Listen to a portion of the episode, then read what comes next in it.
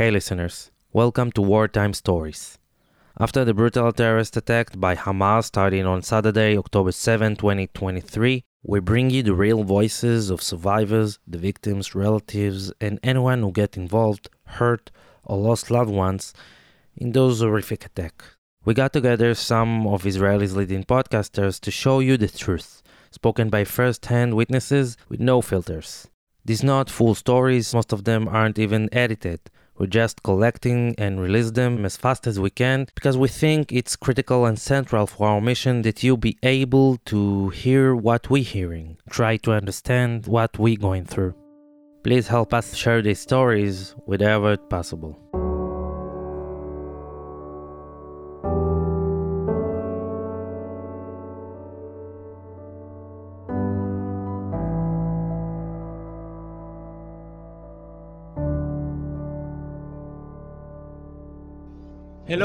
My name is Or Eliaz and I'm here with Almog Senior. Hey, Almog. Hey. So, Almog, uh, you've been at the Nova Music Festival this Saturday, one of the most horrific events that uh, really starting this war on Saturday morning. Um, can you tell us a little bit about your experience, about what you saw there, what you felt while being in this music festival? Yeah, so uh, it was a big event. It was a huge project, production. I remember that me and my friends have been really excited about it. My friend just came back from the Boom Festival in Portugal, and uh, we've been excited to, to finally have a chance to dance together. Uh, we arrived to the place, and uh, we have great interaction with the police. Uh, we set up our tent, like start to tour the area.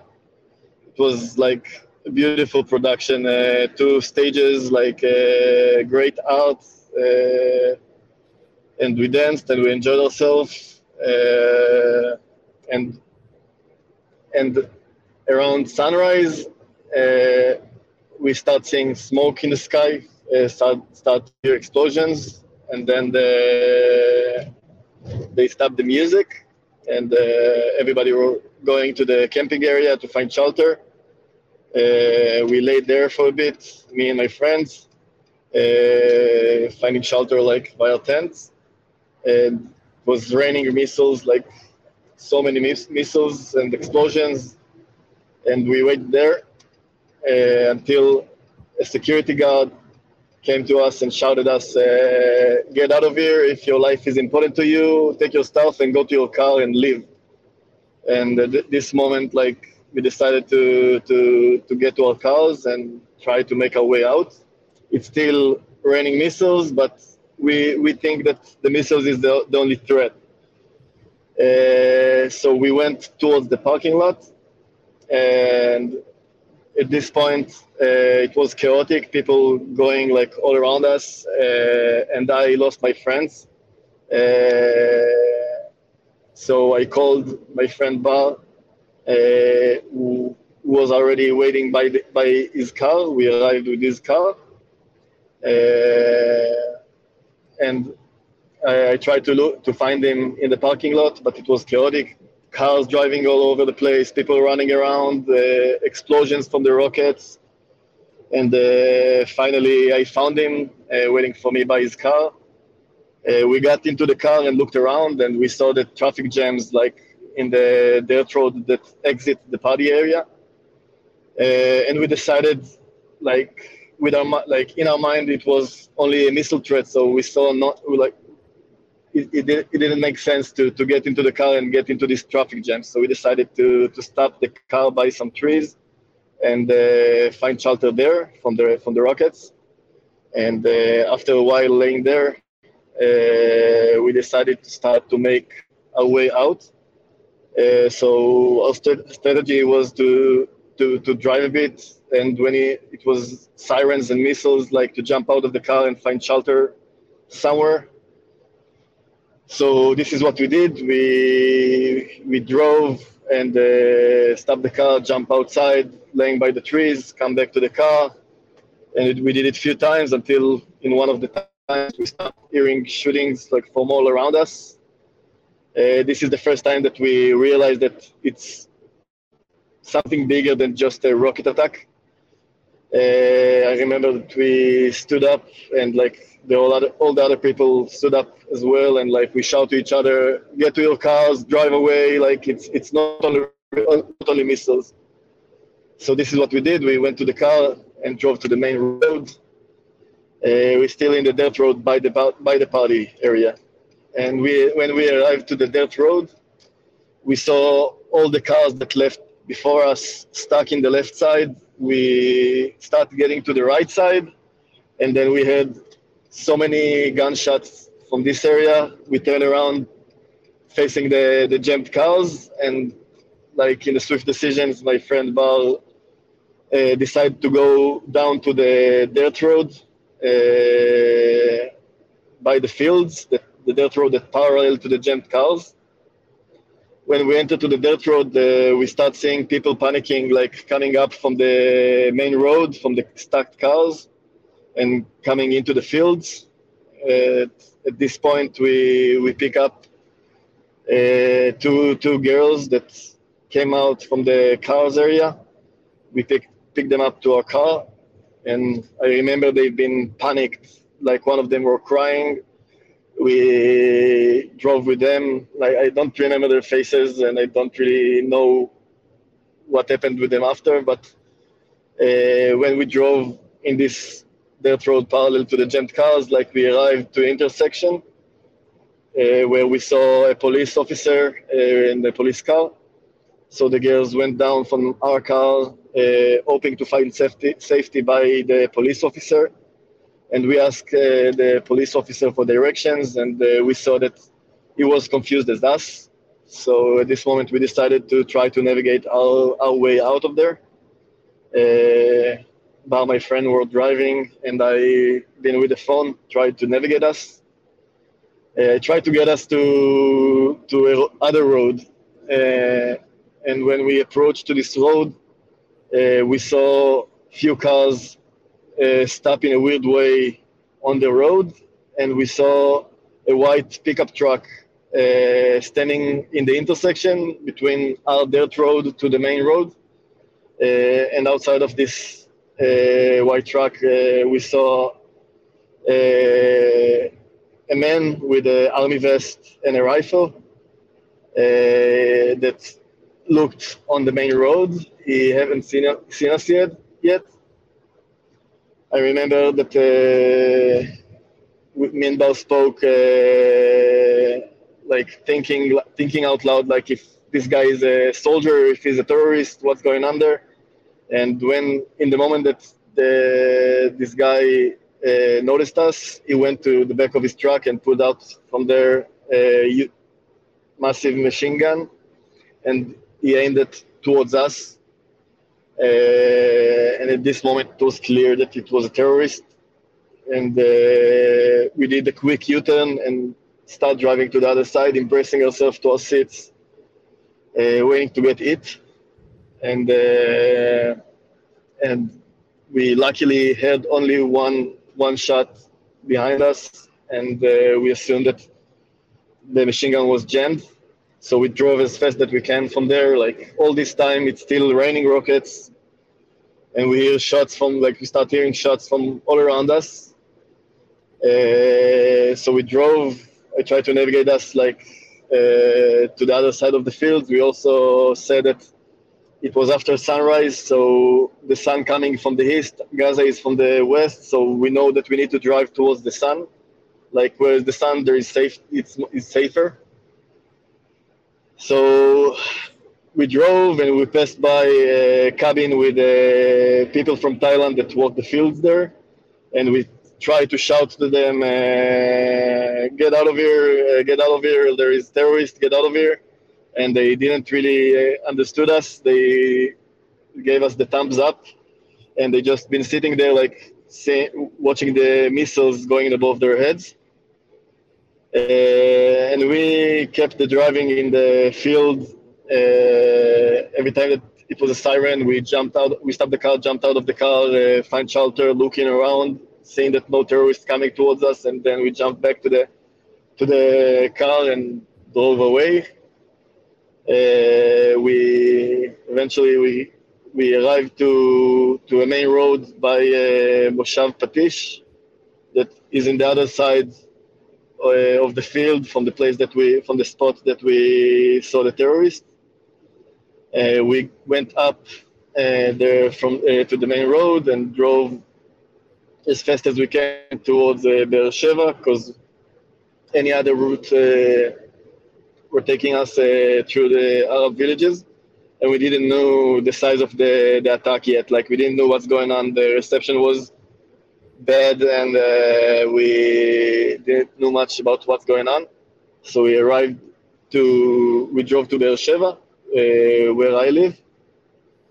And uh, when we arrived to Be'er Sheva, I remember we entered to my house. We locked the door behind us. We hugged each other and cried. And a second after, it was a siren again, an alarm like for the for missiles uh, falling on Be'er Sheva. So we we've been hiding under the the stairs because we don't have a bomb shelter there. And we just just after that we open our phone like and uh, realized like what we got saved from, like what we actually faced. You know that uh, first of all, it's a heroic story, really, to, to, to, be honest. And I've heard a lot of stories from this party, and uh, and still, you know, there there is there was few thousands of people in this party, 260 men and women uh, died in this uh, in this horrific event. Can you explain to me what what you think now after a few days that you're trying to figure it out?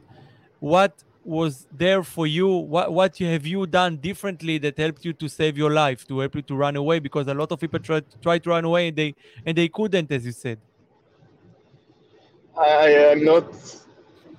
Uh,